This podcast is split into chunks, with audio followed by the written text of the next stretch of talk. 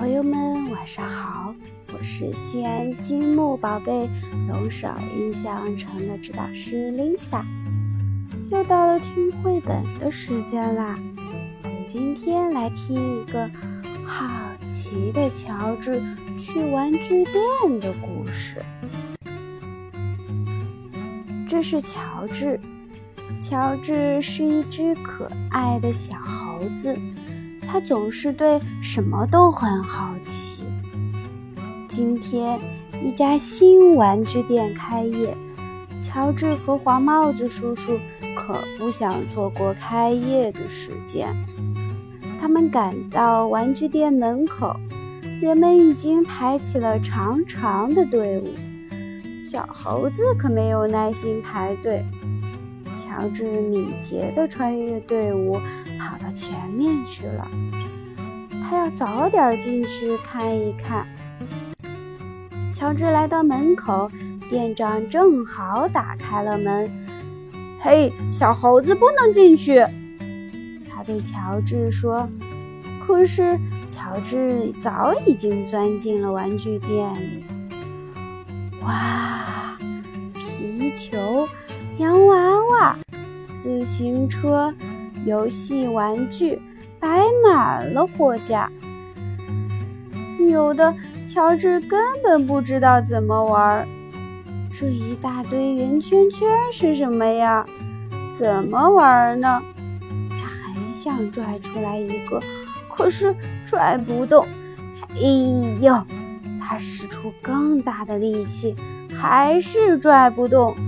这回。乔治连手带脚一起拽呀拽呀，哗啦啦啦啦啦！红的、蓝的、绿的、黄的圆圈圈倒了下来，弹上弹下，洒了一地。快看呐！旁边的小男孩惊叫起来，他也跟着蹦上蹦下。哎呀，这不是呼啦圈吗？好多年没玩了。小男孩的奶奶说：“老奶奶套上一个呼啦圈，呼啦呼啦地转起来。”乔治也学着老奶奶转呀转。乔治试着像车轮一样转转看，咕噜咕噜，咕噜噜，坏了！乔治撞到了店长身上，早就知道你会惹麻烦。店长恼火地说：“瞧，我的新店被你弄得乱七八糟的。”店长想拦住乔治，可是乔治又逃掉了。乔治往下看，一个小姑娘正指着货架顶上说：“妈妈。”你够得到那只恐龙吗？乔治一听，连忙拿起恐龙递下去。小姑娘高兴极了。旁边的小男孩也凑了过来，嗯，帮我把那个球够下来好吗？乔治伸手抓起球，扔给了小男孩。我想要那个娃娃。另一个小姑娘求乔治帮忙，幸亏乔治是一只小猴子，他轻轻一跃，抓住吊灯，然后嗖的一下，蹬到了对面的货架，拿起娃娃递到了小姑娘的手上。哇，太棒了！一个小男孩喊起来，别的小朋友看了。